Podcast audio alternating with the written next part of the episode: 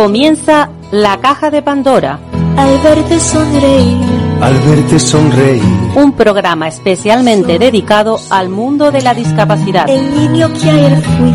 El niño que ayer fui. En Capital Radio La 10, cada semana hablamos de aquellas personas que por una causa u otra han llegado a ser dependientes. El miedo no vendrá y así sabrás lo bello que es. Lo presenta y dirige Paula Romero. Caen Caen mil lágrimas al mar. mil lágrimas al mar. Hola amigos, aquí estamos nuevamente. Yo cada, cada semana eh, procuro eh, dar voz a, a personas que, que lo están pasando mal. Y hoy nos vamos a ir hasta Cataluña porque ahí hay una familia que está siendo maltratada. eh, está siendo maltratada en general. Eh, el maltrato va directo, directo a, al hijo, pero los padres se, se sienten igual de mal. Vamos a hablar con, con Antonio Moreno, que es padre de un, de un chico eh, con, con autismo. Y, y la verdad es que las cosas no le van bien. Hola Antonio, ¿Qué tal, Paula? Muy buenos días. ¿Cómo estamos? pues yo estoy preocupada porque estas cosas no deben pasar. Pero pasan, Ya, pero, pero, pero pasan. A ver, es que constantemente se llenan la boca de decir vamos a, a- a por la inclusión, vamos a facilitar las cosas a las personas con discapacidad, vamos a darles lo mejor y, y la verdad es otra. Sí, como, mira, aquí tienes toda la razón. La, La verdad es otra. Porque ¿sabes quiénes son los discapacitados intelectuales de verdad? Es la parte contraria a nuestros hijos porque no acaban de entender nuestra situación. Y están ahí cobrando un sueldo público para fastidiarnos la vida. O sea, Ah, sí. fíjate lo que es la vida, ¿eh? ¿Qué te parece? Sí, hombre, y la, y la vida, la vida de una persona con discapacidad siempre es complicada, siempre es complicada, pero no se, no, no se la pongamos peor. Bueno, yo me gustaría hacer un repaso a mi situación, ¿de acuerdo? Yo creo que mi situación tiene que crear un precedente, porque esto los padres no lo tenemos que permitir, porque aquí hemos de, de partir de una base que la culpa la tenemos nosotros por consentir estas situaciones. En ocasiones sí, en ocasiones sí. Sí, porque intentamos salvar nuestro barco, ¿vale? Y después del barco de los demás ya se espabilarán. Pero a medida que van naciendo, a medida que se van escolarizando y a medida que se van haciendo adultos, eh, se repite la misma historia, la misma historia, la misma historia. Tener problemas, conflictos, problemas, conflictos. Y al final, ¿para qué? Para dejar apartado a tu hijo porque tú ya no puedes más. Y esto yo creo que ha de, que ha cambiar, ¿no?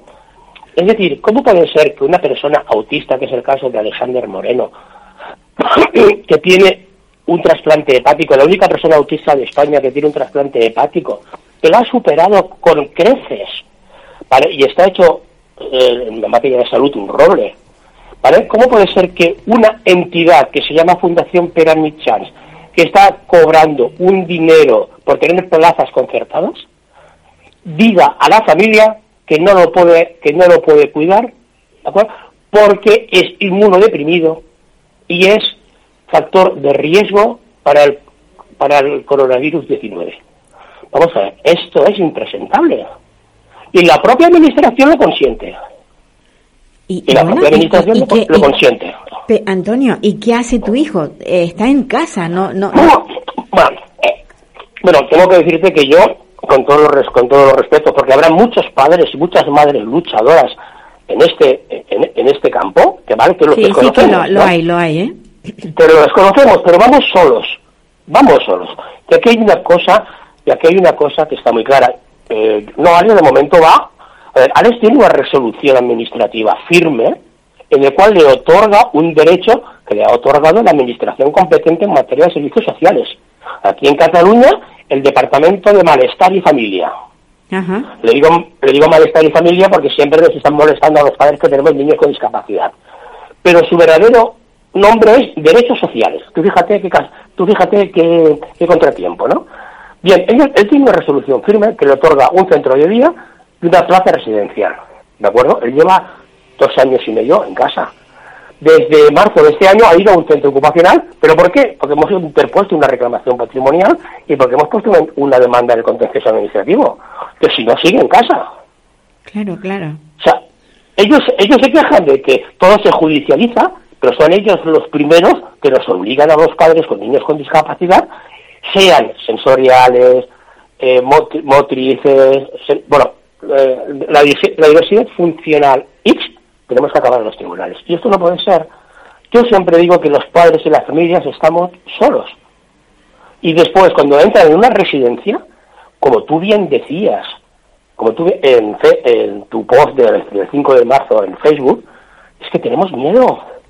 No podemos abrir la boca. Sí, es cierto, eso, eso es cierto, ¿eh?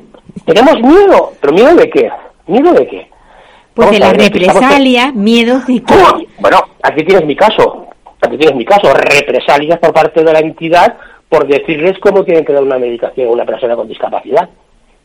Y con el apoyo del Consorcio de Servicios Sociales de Barcelona. Y además pasándoles información. Mira, aquí tengo un email que dice, hecho por el Consorcio de los, de los Servicios Sociales de Barcelona, de acuerdo que es la entidad competente en Barcelona Ciudad, en donde le dice a la Fundación Penamichans, eh, te hago llegar esta información para tu conocimiento. Dentro de esta locura, descono- desconozco si es legal o no que te haga llegar esta información, pero pienso que, las de- que has de saberlo. Puede ser que ellos lo han comunicado la decisión por parte del departamento. Esto es del Servicio de Personas con Discapacidad del Consorcio a la Fundación Penamichans, avisándoles de todo. O Tremendo. sea, esto es un- esto, ah, y después, y después dice, dice, dice el nombre de la, de la persona, que no lo voy a decir por protección de datos, y dice, dice el nombre, dice, estaré a vuestro costado en todo aquello que necesitéis. Supongo que esta recusación no afecta a la resta de temas que estamos trabajando conjuntamente. Es decir, esto es impresentable. Pero Antonio, Esto- yo, yo lo que no entiendo es una cosa, que ellos alegan que tu hijo es una persona de mucho riesgo. Inmunodeprimida. Sí, que, y que, pero eso a ellos no les afecta. Realmente a quien le afecta es tu hijo. Claro. Bueno, ellos, mira, ellos se querían sacar del medio a Alex y la única excusa que han tenido ha sido la llegada del COVID-19. Porque, porque Bueno. antes, con anterioridad, eh, Alex tenía problemas. estaba allí. ¿Tenía ¿Él ya problemas? estaba allí? No, ninguno. Ya estaba vi- conviviendo allí con ellos. Entonces, ¿por qué piensas tú que ha sido el desencadenante para deshacerse de él la COVID? Bueno, pues que- porque los padres estábamos muy encima para que hiciesen las cosas como las tenían que hacer. Tan sencillo como esto. Ya. O sea, porque, esto. porque los padres eran personas no gratas, Más o menos, sí. más o menos. Eh, Al, al igual que, no soy, que soy persona no grata para el Departamento de Malestar y Familia y para el Departamento de, de, la- de Derechos Sociales y para, el, y para el Instituto Municipal de Servicios Sociales, ¿por qué? Pues porque les digo las cosas con nombres y apellidos y si hace falta les digo también la edad.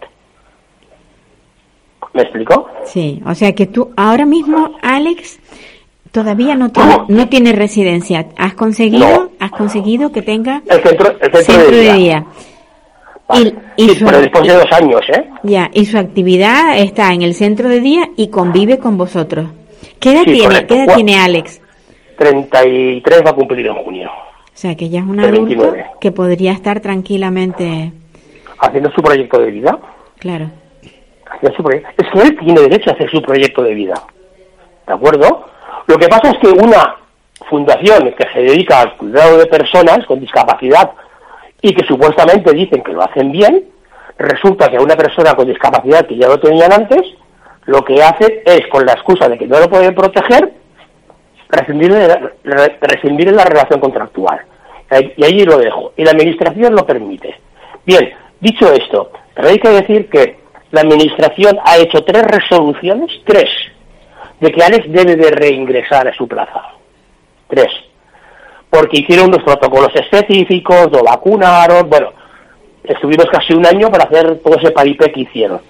Y cuando llegó la hora de la verdad, sale de la Fundación Penamichanes aproximadamente unas 20 personas ¿vale? para impedir el reingreso de una persona con discapacidad intelectual. Y así consta en el acta de inspección, ¿eh? que no me estoy inventando nada. ¿eh? Ya. Y está a disposición de cualquier abogado que, quiera, que, que, que quiera saber del caso, porque esto, aparte, crea un, crea un precedente de inseguridad jurídica para las personas con discapacidad. Ya. Y ¿De una, una, una cosa que yo creo que es fundamental saber. ¿En algún momento habéis recibido alguna notificación médica en la que diga y especifique que tu hijo no puede permanecer en una residencia por el problema que tiene? No, los médicos decían que había un alto riesgo, ¿vale? Y aquí estamos de acuerdo. Es decir, a ver, intento explicarme. El, el Valle Brón, que es donde llevan a mi hijo por el tema del trasplante, ¿vale? su doctora dijo que había un alto riesgo, ¿de acuerdo? Y como, se ha, y como se ha comprobado en toda la geografía española y así como mundialmente, en la residencia es donde más ha afectado, Sí. ¿de acuerdo? Aquí estamos totalmente de acuerdo. Bien, entonces, ¿qué, nos- qué hicimos nosotros como padres? Fue recogerlo, ¿de acuerdo? Y que pasase, digamos, el... La, la fase pe- La la pandemia en aguda, casa. digamos, la fase peor la pasase en casa. Eh, la en casa, correcto. Claro, Entonces, claro. nosotros lo fuimos a buscar el, el 11 de, el, el 11, el 11 de marzo, Ajá. el, el 11 de marzo, ¿vale? Y entonces, en junio, que más o menos la pandemia ya, es, ya, se, ya se estaba abriendo un poco, ¿de acuerdo? Y aquí en Cataluña había normativa que permitía ya los reingresos, ¿de acuerdo? Pues a él no le permitieron, no le, no le, per- No se no lo le permitieron permitieron reingresar, ¿de acuerdo? Ya. O sea hasta que- incluso, hasta incluso, y así lo hemos manifestado en las pruebas documentales, en la reclamación patrimonial que hemos realizado, de que hubo manipulación en la información de un doctor del Departamento de Salud. Y aquí la administración no actuó para nada, para nada. Bueno, pues está claro que lo que pretendían, como dices tú, era eliminarlo. No lo querían, no lo querían como, como usuario de, de- del lugar. No, a ver, ahora esto está, o sea, eh, las resoluciones que, dicen que Alexander Moreno tiene que, porque le hicieron un plan de retorno, lo hicieron, bueno, lo hicieron, aquí la administración la verdad es que lo hizo bien, hay que, reconocerlo, ¿de acuerdo? Lo hizo bien, un plan de retorno, nosotros seguimos todas las pautas, y cuando tenía que reingresar, estaba todo bien, hasta incluso fíjate que la propia fundación dice que en la a lo largo de la documentación que hay, que no podía estar hasta que estuviese vacunado. Y cuando está vacunado, con las tres dosis, no lo dejan entrar. Ajá. O sea, vamos a ver, esto En es fin. impresionante. Bueno. No, y aparte, y aparte, yo tengo que decir una cosa, y esto es importante también. ¿Para qué sirven las fundas, perdón, para qué sirven las personas que nos representan o dicen que nos representan cuando hay casos serios como estas circunstancias o de análogas circunstancias también? ¿Qué hacen? ¿Qué Te, pintan? te refieres a las asociaciones que representan a los colectivos. Correcto. En muchas ocasiones yo me pregunto lo mismo. Me lo pregunto. Bueno, ¿quiere- me pregunto, sí, sí. pero en, Si en a muchísimas ocasiones. Si me preguntas a mí, yo te contesto. sí, sí, sí. Si tú me preguntas, yo te contesto. Paripé. Paripé. En fin. Yo me he puesto en contacto con una concreto, no voy a decir, no voy a decir el nombre por educación. Bueno, ¿han hecho algo? No. O lo sabemos, lo sabemos. Mantén informado que esto lo- yo lo voy a llevar a la comisión de no sé qué. ¿Qué te me estás contando? Bueno, de, de todas formas yo siempre digo lo mismo. Estas asociaciones son la voz de su amo. Reciben Sí, claro. ayudas eh, económicas de los gobiernos eh, de turno y, y no van a morder la mano que les da de comer, porque de alguna manera esas asociaciones tienen que mantenerse. Y, y la verdad es que es una pena, es una pena porque las necesidades que tiene el mundo de la discapacidad es muy grande. Y si no tienen Sí, un apoyo, si no tienen apoyo, no, no, no pueden salir adelante. Pero sigo En diciendo la culpa, la culpa la tenemos nosotros. ¿Por qué? Vamos a ver, eh, tú bueno, eh, hace unos años, hace unos años, el tranvía subió un céntimo de aquella época y salieron toda la clase obrera a decir yo me planto, yo me planto aquí y tú no lo subes y se consiguió, ¿de acuerdo? Sí. ¿Cómo puede ser que dinero hay y en todas las comunidades autónomas, en todas, falten plazas residenciales y plazas de centros de día de terapia ocupacional? Esto no se puede consentir. Unámonos todas las familias de España, todas, y plantémonos a donde haga falta, decirle, señores, esto se acabó. Esto se acabó. Ustedes nos están dando a nosotros unas normativas y unos derechos que ustedes propios nos está- lo están incumpliendo. ¿De qué me sirve a mí tener un derecho subjetivo si la propia Consellería de Malestar y Familia se lo pasa por el forro de sus caprichos? ¿De qué me sirve? Antonio, estoy contigo. Falta unidad, falta unidad. Pero si, si- no, si no nos unimos, no, sal- no saldremos adelante nunca. No, a mí, aquí en Cataluña. Yo hablo de Cataluña porque es, donde yo Sí, pero estoy. esto lo puedes extrapolar a todas las comunidades autónomas, Sí, sí, a no, todas, no a solamente todas. Cataluña. A todas. Esto es un mal, Ver- un mal endémico. Hagamos una convocatoria general al margen, al margen de las relaciones que le dan de, que no pueden morder la mano de, que- de su amo, que le dan de comer, porque están ahí para hacer para el parité, cobrando un pastón. Bueno, y haciendo propuestas. Bueno, mire, propuesta es si una persona no tiene una residencia, usted presione, que es un lobby, que es un lobby, y esa es su misión, defender los derechos, porque usted lo está diciendo, de proporcionar a Pepito, Jaimito, Menganito y a Fulanito la plaza residencial que le corresponde por ley. Pues sí. Y eso es lo que tiene que ser, ni más ni menos. Pongamos los matos encima de la mesa a decirles, señores, las familias con discapacidad, estamos aquí, aquí, con educación, pero con unas formas educadas pero contundentes, ustedes nos tienen que dar lo que nos pertoca, lo que ustedes mismos sacan de su propia boca. Pues sí, Antonio, el tiempo se me va. La verdad es que Vale. podríamos estar hablando largo y tendido muchísimo tiempo, pero la realidad eh, es esa, es que no hay unidad por parte de, lo- de las familias que tienen hijos con discapacidad, igual que no hay unidad dentro de las familias que tienen eh, familiares dentro de las residencias. Esa es otra lucha también. Dentro del mundo de la discapacidad hay mucho, mucho que cambiar, pero para cambiarlo Sí. hay que unirse. Nada se Empecemos. logra, nada se Em- logra empe- empe- quejándonos. Empecemos, empecemos. Mm. Todos empezar, Pues sí, pero sin intereses particulares, sino generales. Porque la misma problemática que tengo yo tienen muchísimas familias y padres de España. Antonio, te, te tengo que dejar. Un saludo. Mucho, mucho ánimo y a, y a seguir adelante, ¿vale? Bueno, hasta, hasta, hasta la muerte, ¿eh? Claro. Hasta luego. Hasta luego. Bueno, pues esto es lo que hay, lo que hay todos los días, porque es que, vamos a ver, aquí hablamos los martes, pero es que toda la semana es igual. Tenemos este problema y este problema, para resolverlo, tenemos que aunar esfuerzos. Solo hay una radio, una cadena de radio, que una vez a la semana habla de discapacidad. Debería de haber en todos los en todas la- la- la- las cadenas de radio deberían de haber ese ese poquito de tiempo para la discapacidad. Alguien se plantea que una radio eh, no tuviese, por ejemplo, un un programa dedicado al fútbol, por ejemplo. Dirían, esa radio no vale nada, no tiene fútbol.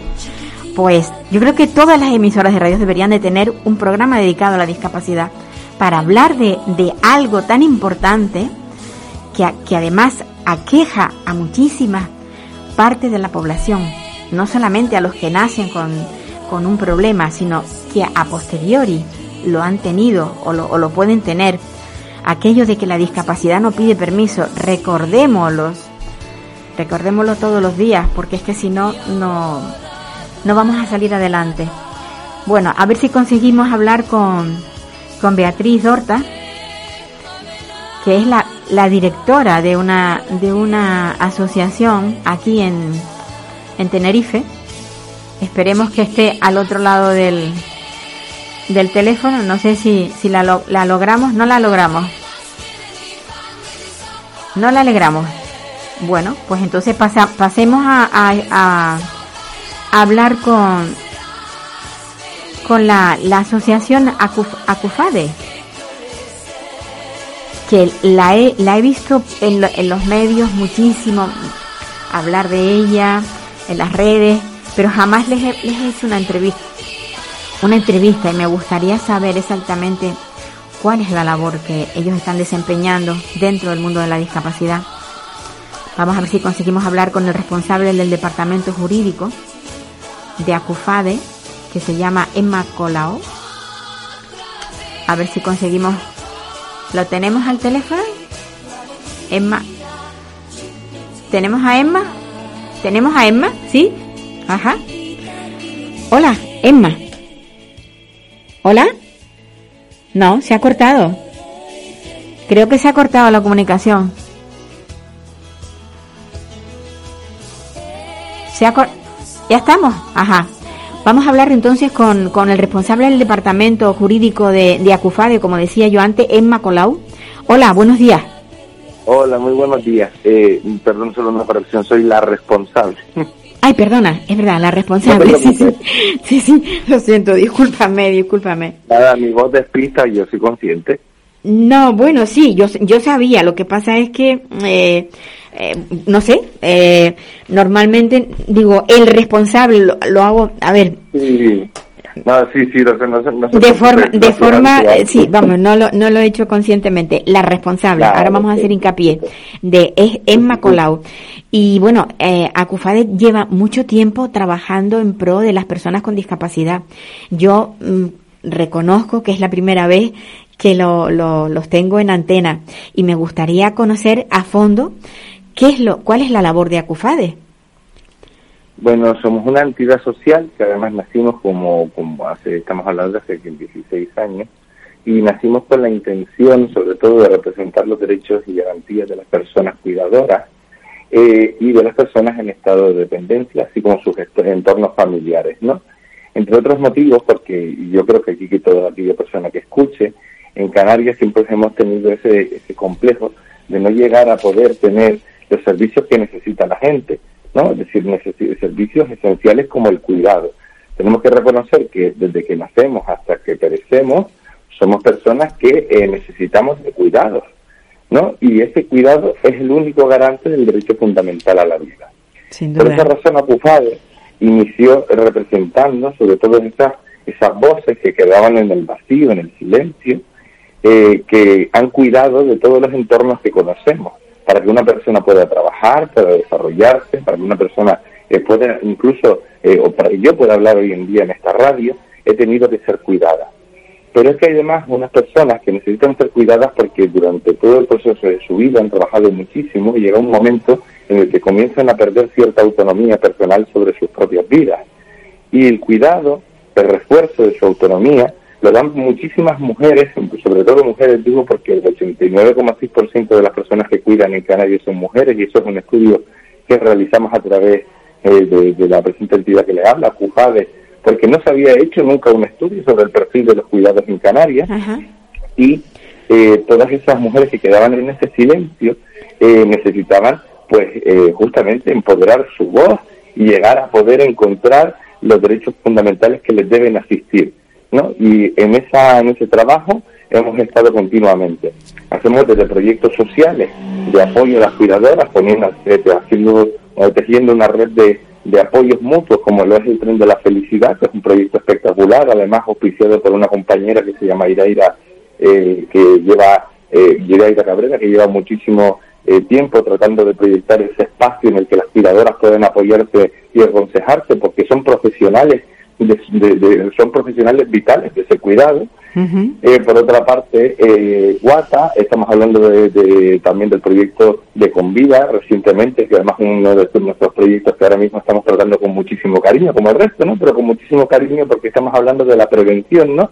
Un trabajo de eh, prevenir ese estado de dependencia y promocionar esa autonomía, sobre todo con máximo respeto a las necesidades y a la voluntad de la persona que es eh, dependiente, ¿no? Entonces, hemos eh, también somos prestadoras de servicios, desde cuenta que somos fuimos la primera entidad prestadora de servicios del Servicio de Promoción Autonomía Personal e Independencia, que podemos llegar a, a dar hasta seis profesionales distintos para prestar un servicio integral en un domicilio.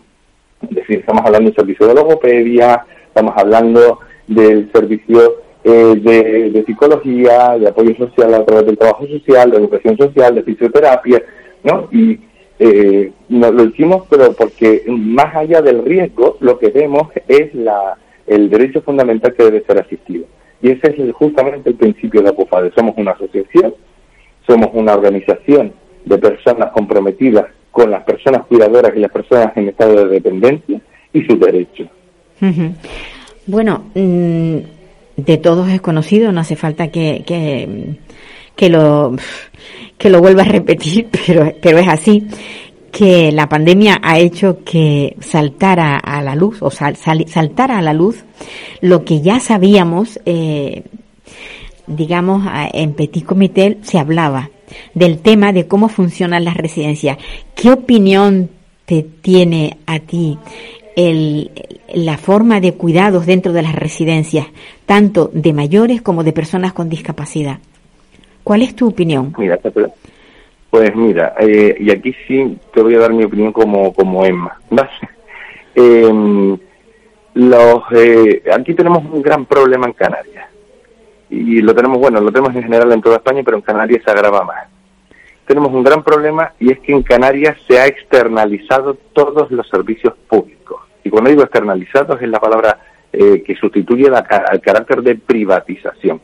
Se han privatizado los derechos públicos de las personas que llevan trabajando toda su vida para poder tener unos entornos de derechos como lo puede ser ser asistidos en, en centros residenciales, centros de día y demás servicios públicos. Con los centros residenciales lo que encontramos es una falta absoluta de infraestructura sociosanitaria mientras eh, a través de otras inversiones que se realizan, por ejemplo, que parecen que en Canarias se puede realizar 27 proyectos de turismo, pero muy pocos en materia de su infraestructura sociosanitaria, esto nos lo tiene que hacer reflexionar. Nos tiene que hacer reflexionar, porque tenemos que empezar a mirar los derechos sociales como una inversión. Por eso, nuestros centros residenciales tienen tantos problemas. Primero, porque no tenemos personal público para fiscalizar el cumplimiento de los derechos y de las exigencias legales dentro de esos centros residenciales. Segundo, porque le estamos exigiendo a la gente que con prestaciones económicas totalmente infrahumanas costeen los servicios de unos centros residenciales cada día más caros. Y además estamos diciendo a la gente que se endeude. Y además le estamos diciendo a la gente que tienen que ir a esos centros privados, pelearse por una plaza y a ver quién llega el primero. Y, de, ahí a todo eso lo revestimos de un sentimiento al que llamamos derecho público.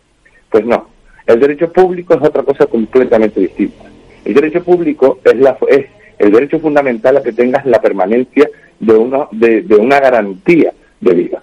El derecho público es que una persona no tenga que pelearse por estar en un centro residencial privado con un coste que no pueden asumir porque recordemos, en Canarias tenemos un 36% de pobreza estructural. Esto quiere decir que una de cada tres personas en Canarias tiene 500 euros de media. Quien tiene 500 euros de media, ¿eh?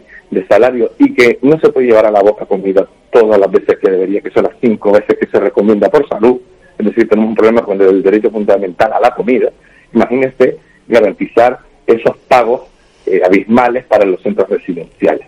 Aparte de las enormes listas de espera que tenemos en, el sistema público eh, para poder entrar en esos centros, y que si no tenemos la capacidad de fiscalizar, es decir, de investigar si se está cumpliendo o no las exigencias que se necesitan para atender a las personas que se encuentran en esos centros residenciales, pues poco podremos garantizar que efectivamente existe calidad en esos servicios. Y con esto, y espero que no se me malentienda, no quiero decir que todo el, personal y las personas que se encuentran a cargo de la responsabilidad de llevar un centro residencial sean irresponsables o sean malas personas. No. Estoy hablando de que existe una falta de conocimiento sobre cómo se están llevando esos centros residenciales. Reconocimos en un informe del diputado del Común que hablaba sobre la carencia de las exigencias legales que necesita para poder garantizar la calidad de vida de las personas que se encuentran en esos centros. Y nos llevamos la mano a la, las manos a la cabeza y dijimos, qué barbaridad. Pero es que esa barbaridad es el resultado de años de desidia. Años de desidia política, años de desidia en la gestión y años de desidia en los derechos fundamentales de las personas mayores. Sí, eso, eso, eso está muy bien que lo digas porque da la impresión de que es de hace tres días. No, yo creo que esto, eso ha, sido, o sea, siempre, ha sido siempre. Totalmente. Totalmente. Es que eh, eh, los derechos sociales en Canarias es una deuda histórica. No hay ningún grupo parlamentario que pueda decirse a sí mismo que lo ha hecho bien frente a los derechos sociales, porque nos mentiría. Y en el fondo, tanto quienes estamos hablando en esta radio como quienes la escuchan, saben que sí tienen una deuda histórica para con nosotros y con nosotros, para con el pueblo canario. Tienen una deuda histórica que se llama atender los derechos fundamentales de la población. Porque no todo es turismo, porque no todo se trata de generar más infraestructuras en carreteras, porque no todo se trata de generar más parques que no podemos ni siquiera sostener, porque de lo que se trata es de garantizar la sostenibilidad. Se trata de que las personas podamos llegar al final de nuestros tractos de vida con garantías, dinamismo y autonomía. Y eso no se da si, los, si todos los servicios públicos quedan externalizados, privatizados o alejados de cualquier tipo de, fiscalización. Hemos visto auténticos dramas en la gestión de centros residenciales. Hemos visto cómo plataformas ciudadanas de familias afectadas saltan a la calle para poder exigir los derechos de las personas mayores, de sus familiares que se encontraban en esos centros residenciales. Hemos visto noticias hasta de sobremedicalización en esos mayores. Hemos visto un tratamiento inhumano y aún así hemos continuado nuestras vidas al margen de que la institución continúe con esa misma gestión. Esto debe cambiar. Sí, si queremos cambiar el paradigma, tenemos que cambiar nosotras en la forma de ver cómo se están gestionando. Sin duda, sin duda. Emma, muchísimas gracias por darnos tu opinión sobre esto y desde luego también gracias por, por esa empresa que tenéis. No, no sé si es una ONG exactamente. Sí, es una ONG. sí, Es una sí. ONG. Pero, me, mira, pero nos gusta la palabra empresa no por lo privado, nos gusta la palabra empresa porque se llama emprender. Emprender, ¿no? efectivamente. No, no, no todas las empresas son privadas. No todas son Sí, sí, privadas. Está claro. El- el- la emprendeduría es algo muy importante, sobre todo para un país. Cuantas más empresas haya, ese país subirá mejor, irá más, más, hacia adelante. Pues Emma, Sí, gracias por, por, por estar ahí, por, bueno, por ser es- es- esa emprendedora que, que, que se necesita dentro del mundo Nada, de la, del, del mundo de la discapacidad. gracias. Muchísimas gracias a ustedes. Esta- Y ya verá, la gente, la gente normalmente emprende su vida por lo que es justo. Y nosotros emprendemos a través de una ONG, ¿no? De una Pues sí. asociación, pero emprendemos nuestra vida por lo que es justo. Pues Igual sí. que ustedes. Así que muchas gracias por el espacio. Es muy bonito. Hacer, hacer justicia es muy bonito. Pues nada, eh, estaremos en contacto. Creo que no será la, la primera vez que, que hablamos. Yo creo que vamos a, a seguir más adelante en algún momento. ¿Vale? Seguro que sí, seguro Bueno, que sí. pues nada. Muchísimas gracias. Ánimo y suerte. Pues es lo que, lo que tenemos con Acufade. Eh, a ver si conseguimos hablar con, con esta, con Beatriz. Yo creo que Beatriz mm, debe tener algún problema. Debe estar muy liada como directora que es de, de Apreme. Y si no, no pasa nada. La, la dejamos para otro día que nos cuente la actividad que tiene. Porque estamos pendientes esta asociación, APREME, es una asociación que lleva años trabajando en pro de las personas con discapacidad. Eh, Beatriz está al frente también desde hace mucho tiempo. ¿Y no la conseguimos? No, me dicen desde control que no la conseguimos. Pues nada, nos vamos hasta Andalucía, donde Esther Jiménez Márquez nos está esperando. La, vice, la vicesecretaria de Acción Sindical y Comunicación ¿Conseguimos? A ver si podemos hablar con con Esther Jiménez, a ver si la, la logramos.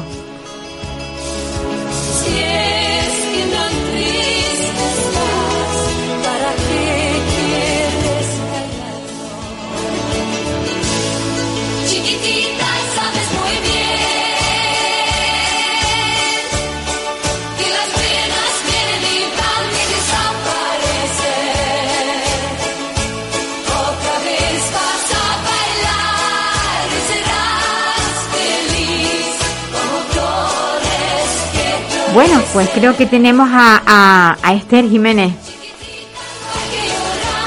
¿Me decía? A Esther Jiménez, que la tenemos al aparato. Vale. Hola. ¿Me oyes? Se ha cortado, se ha cortado. Oh. Se ha cortado. Vaya, tenemos un día malo, ¿eh? Esther.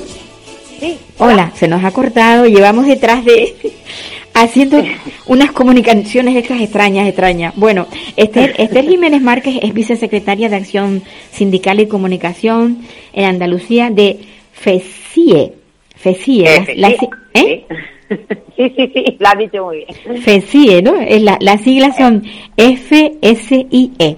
Bueno. Federación la- de Sindicatos Independientes de la Enseñanza. De la enseñanza. Eh, eso, ahí como sindicato, como ya dijimos en otras entrevistas, pues bueno, pues llevamos principalmente el convenio de concertada y el de discapacidad. Yo, yo quería saber, porque cuando, cuando, com- o sea, cuando te hablé, comenté, decía, las cosas en Andalucía han cambiado. Han cambiado algo. Ha- ha cam- sobre todo ha cambiado el régimen e- económico que tienen, han cambiado muchas cosas. Porque Madre ha cambiado el gobierno, evidentemente.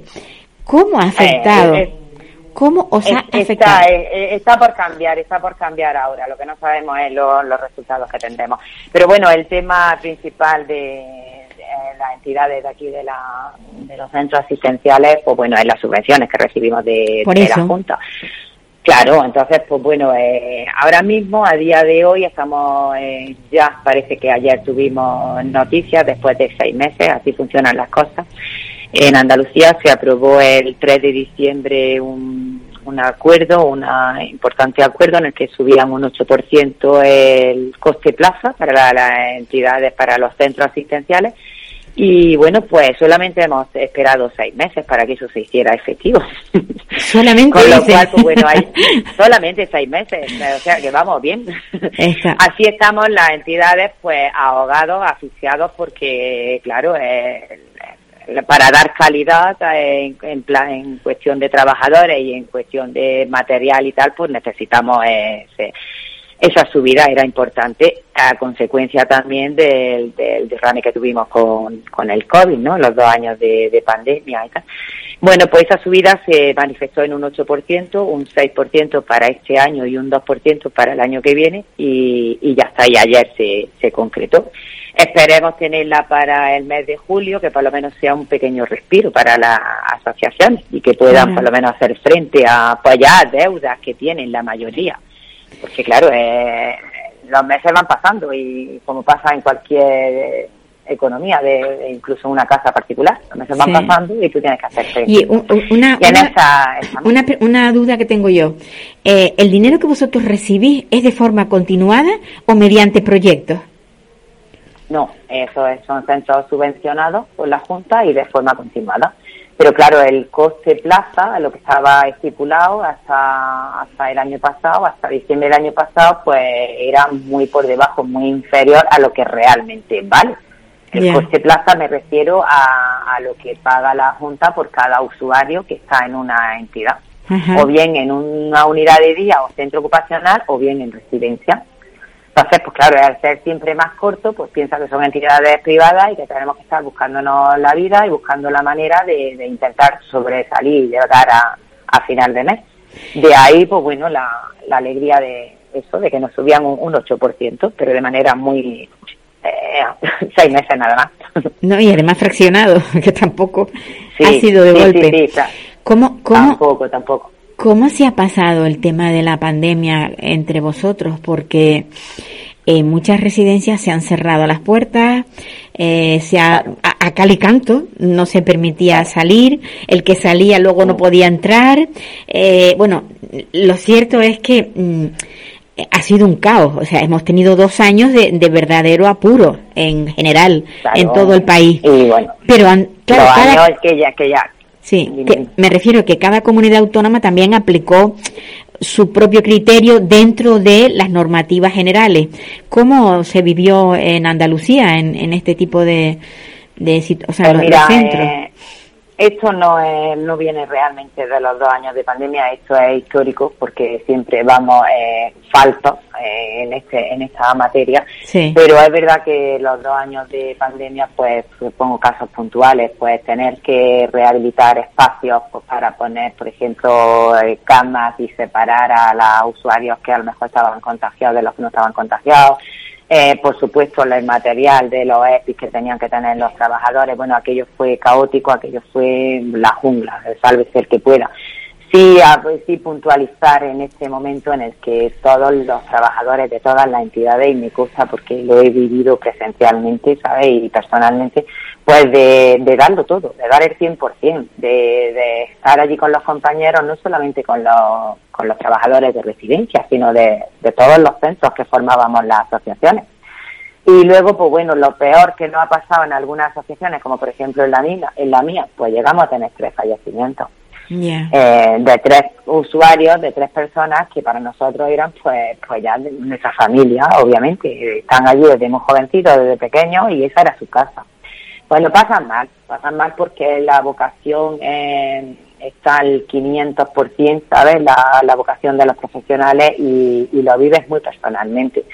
Claro, si a eso le suma la desmotivación de decir, pero bueno, yo lo estoy dando todo personalmente, pero realmente no tengo recursos ya económicos para dar más o para poder hacer más, pues haciendo eh, estrategias caseras, inventando e intentando pues salir del paso como puede. La verdad que es una situación bastante complicada. Ahora, ¿qué pasa? Bueno, parece que estamos saliendo, no, obviamente no dejamos el ese miedo no siempre está ahí latente, de tener precaución, de, de tenerlos eh, aislados y, tenerlos pues que, no vayan a contagiarse de ninguna de las maneras, haciéndole a los trabajadores muchísimos test ah, continuamente para prevenir y, y ahí vamos, buscándonos como, como podemos, ya que, que cambiar realmente no, no es que haya cambiado, es que eh, vamos intentando ayudarnos los unos a los otros como podemos, y apoyándonos y intentando sacar a, las personas con discapacidad que estén lo más cómodas posible, porque están en sus casas, ¿sabes? Eh, están en residencia. Que simplemente creo que la mayoría de las veces eh, hablamos de dependencia, ¿sabes? Y, y de verdad que, que debería ir paralelo, ¿no? La dependencia y la discapacidad precisamente ayer el presupuesto que se aprobó, pues bueno, es bastante más bajo en discapacidad que, en dependencia. De ahí, pues, que por eso digo que no viene de los dos años, ¿no? De COVID, que esto es histórico. Y que nosotros, pues bueno, la verdad que como sindicato, aparte de, de dar visibilidad a la, labor vocacional de los trabajadores, pues es eso, eh, nos centramos en, eso, de, de alzar la voz de esas entidades. ¿Vale? Y de todos los trabajadores que están ahí y de la, obviamente las familias que tienen a, sus familiares. Ahí. ¿Y se nota, se nota diferencia entre en los distintos grupos políticos? ¿Se nota la diferencia? ¿Hay algún grupo político que tenga más empatía o menos empatía? ¿Qué? Sí, no, es que, es que igual que hay personas que tienen más empatía y otras que no, también los, los, los, grupos están formados por personas, evidentemente habrá quienes, sí.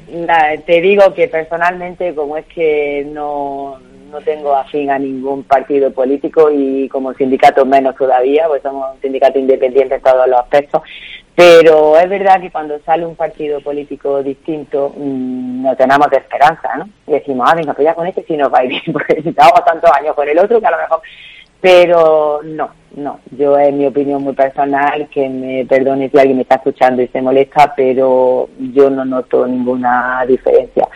Yo creo que al final la política es la política, eh, depende del siendo el partido que sea y, y, somos nosotros los que estamos en los centros los que intentamos que salir como sea. Como sindicato independiente, pues hablamos con todos los partidos políticos eh, a menudo, en cuanto sale, ya estamos pidiendo citas, estamos ya reivindicando nuestras necesidades, poniendo encima de la mesa eh, pues lo más prioritario. Pero al final, pues lo que pasa, pasa la vida, pasan los años y, y te das cuenta de que sigue igual, te encuentras solo y intentando hacerlo lo mejor que puede. Ya, eh, de verdad que es una opinión muy personal, ¿vale? No, no, sin duda. Lo que pasa es que también hay que tener en cuenta, porque eso se ve y se, se palpa, que cuando, cuando se aproximan las elecciones, eh, se, se, les ve reunirse con las distintas organizaciones para un poco, no sé si tomarles el pulso o para prometer, no se sabe, pero bueno, en fin. Eh, Sí, para prometer, ya está. De hecho, ya te digo, con fecha de ayer fue cuando se firmó realmente que, que ya se echaba para adelante ese presupuesto, ¿no? Esa partida para esta, para este sector, con fecha de ayer, o sea, aprobado desde el 3 de diciembre. Eso, eso dice mucho, eso dice mucho. ¿no? Y, y, efectivamente, y encima de todo, gracias. O sea, yo lo informé a las entidades y te digo, todo dando palmas y, y súper contentos, pero que es muy poco, sí, es muy poco. Muy Pues poco sí. porque llevamos un déficit bastante importante de, de bastantes años atrás. Y luego, pues bueno, eh, si hablamos del convenio de discapacidad, pues se aprueban unas tablas salariales con una subida a los trabajadores y luego realmente de la Junta no te está viniendo esa subida para tú poder hacer frente nada más que a los salarios base, pues es otro hándicap añadido a las entidades que tienen Sí. que buscarlo mm, donde sea. Oye, Pero- vosotros, vosotros tenéis también un eso de empleo, ¿no? O sea, de- para emplear a personas con discapacidad.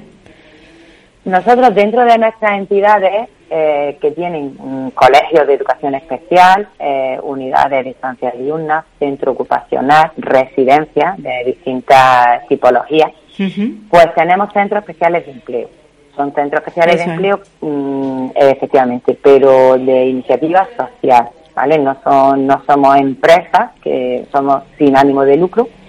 Es un centro especial de empleo protegido, eh, entre comillas, porque a- a- eh, sí es verdad que intentamos hacer de puente ¿no? a, la, a la inserción laboral, a la empresa, pero, ta- pero mientras están con nosotros, pues bueno, son chavales que han pasado por nuestras entidades, que tienen algún perfil profesional o a una que se pueda adaptar ¿no? a nuestro centro especial del empleo y ahí es donde empiezan que la finalidad es pasarlo al ámbito laboral en, en empresas, sí, pero que, que mientras están, pues sí, eh, es la diferencia, ¿vale? De ahí también una, un artículo que tenemos en nuestro convenio en el que, bueno, eh, patronal del CONACE intentó, eh, bueno, lo, realmente lo impugnó porque había una doble mm, tabla salarial es decir, los trabajadores del Centro Especial de Empleo eh, mm, con ánimo de lucro, estoy refiriendo a las empresas, pues tienen un salario base acorde a su sector laboral. Eh, pues llámese jardinería, llámese, eh, no sé, por ponerte un ejemplo. Sin embargo, si los centros especiales de empleo de nuestras asociaciones, que son sin ánimo de lucro, que tienen otra finalidad, no es reinvertir en nuestro centro especial de empleo, no como empresa, pues su salario base de estas personas se ajusta al convenio, al convenio eh, na- nacional de discapacidad, de atención a personas con discapacidad. Con lo cual ahí había un doble juego de, de una tabla salarial distinta para el mismo perfil profesional, ¿vale? Bueno, pues ahí la, ya... la, la- también- la labor, la labor que tenéis es muy grande. Eh, sí, la verdad que está- eh, estamos entretenidos, no podemos no podemos pararnos ni, ni parar un minuto. Esto es seguir, seguir y, y, y seguir batallando con nuestro sector por lo que creemos y, y por lo que vemos de realmente importante. ¿vale? Pues Esther, gracias por estar ahí siempre eh, al pie de- del Mm. cañón. Nada, nada, muchísimas gracias a ti por acordarte de nosotros y, Por a- y por la labor que también hacéis de dar voz a todas estas entidades. por aquello de la lucha. A mí, a, a mí algunas veces me, me gusta usar esos símiles, de, decir Sí, al pie del cañón, pero la realidad es esa. La realidad es que hay que estar siempre ahí muy, muy en, en lucha para conseguir lo, lo poquito que se consigue. Un abrazo. Así es. Un Venga, abrazo. un abrazo muy fuerte. Gracias. Bueno, pues vamos a terminar el programa con Beatriz Dorta. A ver si conseguimos. ¿Está? La tenemos. Hola Beatriz. Muy buenos días, Paula. Bueno, como tú no paras, te, estamos, te hemos llamado ya un par de veces, pero no había manera. No, es que no sé qué le está pasando al móvil que no me entraba la, la llamada. Cuéntanos, nos queda muy poco tiempo, pero quiero que nos cuentes la iniciativa que tenéis porque veo que como Apreme no se para. Tú sabes, ¿no? Cómo somos. Sí, por eso digo, digo, me convi- nos conviene saber qué es lo que estáis haciendo. Bueno, pues esto es un evento más de, de todas las locuras que, que nosotros hacemos, con la idea de seguir visibilizando y derrumbando etiquetas que en cuanto a las personas con discapacidad. Y presentamos eh, nuestro evento de, de, teatro inclusivo Vaya Noche, en la que pues, los usuarios y usuarias de, de APREME van a, pues, a reproducir una obra de teatro, es una versión de, de Caperucita Roja, y luego, después de la obra de los chicos y chicas de APREME, pues eh, actuará el grupo Sol y Sombra, que es un grupo bastante reconocido aquí en Tenerife, con la obra de La Ponce y la Bernarda, que han tenido bastante galardones y bastante reconocimiento de la obra. Y ya te digo, pues por un, por un lado tenemos la visibilización del colectivo de las personas con discapacidad eh, otra vez eh, rompiendo estereotipos y otra vez demostrando que todas las capacidades que tienen, unos van a ser actores y actrices, otros van a presentar el acto, otros van a acomodar a la gente cuando vayan entrando, todos han participado en vestuario y decoración, así que bueno, esto es lo que, una nueva idea que les proponemos a, la gente de, que quiera vivir la inclusión. Y será el 1 de julio, Paula, en el Teatro Cine Fajardo, Nico de los Vinos, con la idea también de recaudar fondo para la asociación. La entrada es 8 euros, hay también posibilidades de fila, cero. Y nada, todos aquellos que nos estén escuchando y les apetezca pasar una noche eh, pues de risas, de conexión y de, apoyo a, la inclusión y normalización de las personas con discapacidad, pues que se vengan hasta Ico de los Vinos, hagan un paseíto y, y participan en este día que va a ser súper bonito seguro como todos los eventos que hemos hecho y las experiencias que hemos vivido. Eh, ¿Cómo has podido sobrepasar, o sea, sobrellevar, por así decirlo, todo el tema de la pandemia? Porque fue tan difícil todo y ahora habéis entrado ya en el, en, digamos, en, la normalidad o la nueva normalidad que se, que se está diciendo. Sí, bueno, eh, ya nosotros entramos en la nueva normalidad eh, en diciembre con las jornadas gastronómicas inclusivas que hicimos, que, que los chicos y chicas de Apreme se convirtieron en camareros y ayudantes de cocina de restaurantes y eventos del Mortero eh, servimos la cena a más de 250 personas y ellos eran los encargados, incluso de hacer el show cooking y todo, fue un éxito tremendo. Nos dieron una lección de no sigan etiquetándonos, no sigan poniéndonos límites, porque es que vamos a seguir eh, demostrándole a todo el mundo lo que somos capaces. Incluso a mí, que los conozco, a los monitores que están todos los días con ellos, nos sorprendieron tremendamente la concentración, que bien lo hicieron, ellos iban equipados con su uniforme de camareros, de ayudantes de cocina y la gente salió pues súper, súper contenta. Y ya nosotros ahí retomamos un poquito la normalidad. Y esto pues bueno, otra idea que, que se nos ha ocurrido, que, que queríamos desde hace bastante tiempo poner en marcha, que era que ellos pudieran hacer una obra de teatro trabajando pues todos estos meses con la logopeda, la adicción, las habilidades comunicativas, ensayando, eh, representando la obra aquí también para, para los trabajadores para que vayan practicando. Y bueno, al final pues seguimos, tú sabes cómo nos gusta a nosotros trabajar, rompiendo un poco pues la rutina, eh, haciendo cosas eh, innovadoras, novedosas, que, que bueno, que no sea siempre pues lo mismo diariamente. ¿Cuántos chicos tienes? Ahora mismo nosotros tenemos 26 familias socias y de forma diaria acuden a los servicios APREME, que aparte de servicio de comedor, servicio de transporte, pues todas las actividades que tenemos que trabajar, todas las habilidades eh, y áreas de personales, comunicativas, cognitivas, de todo, pues tenemos 22 usuarios de forma diaria de toda la parte norte de Tenerife, ya no solo comarcal, sino que además tenemos usuarios del puerto, nos llegan más demanda de, pues, gente de Los Realejos, de Los Hilos, de Garachico, de Icot, eh, del tanque, de Buenavista, bueno, pues de todo. Beatriz, mucho éxito. ya sé que lo tienes, lo tienes, pero te deseo más todavía. Muchas gracias. Lo que hace falta es más apoyo de las administraciones para poder seguir haciendo ya lo todas creo, cositas, porque es lo que falla. Sin duda, sin duda. Un abrazo muy fuerte. Muchas gracias, Paula. Un abracito. Bueno, pues nada, se acabó nuestro programa ya. Lo dejamos hasta el próximo martes. Espero que nos sigan escuchando.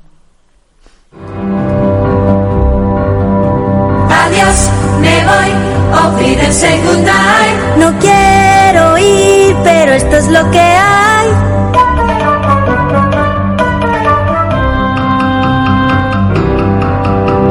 Adiós, me voy, olvídense nadie. Adiós, adiós, a usted, usted y usted.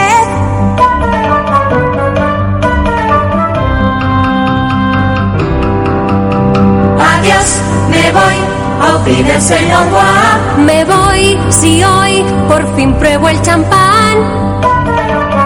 ¿Puedo? No.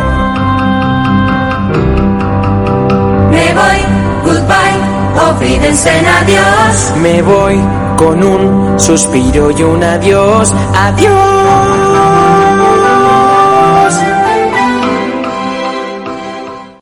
¿Imaginas un rincón de Galicia donde disfrutar del vino, la gastronomía, la naturaleza y la historia? Vente a descubrir la Ruta del Vino de Ribeiro, una vida por compartir, una historia auténtica que protagonizar. Ruta del Vino de Ribeiro, muy cerca, muy tuya, con la colaboración de Sacobeo 2122, Junta de Galicia.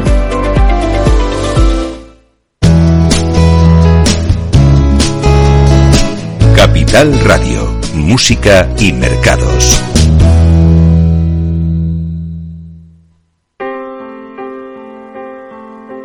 Once there was a way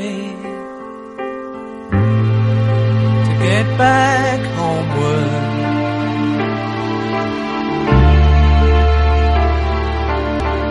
Once there was a way to get back home. Sleep, pretty darling, do not cry. And I will sing a lullaby. Golden slumbers fill your eyes. Smiles awake you when you rise.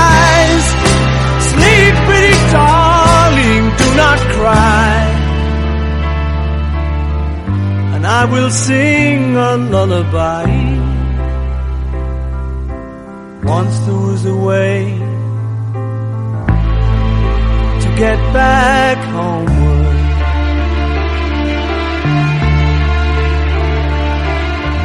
Once there was a way to get back home pretty darling, do not cry. And I will sing a lullaby. Boy, you're gonna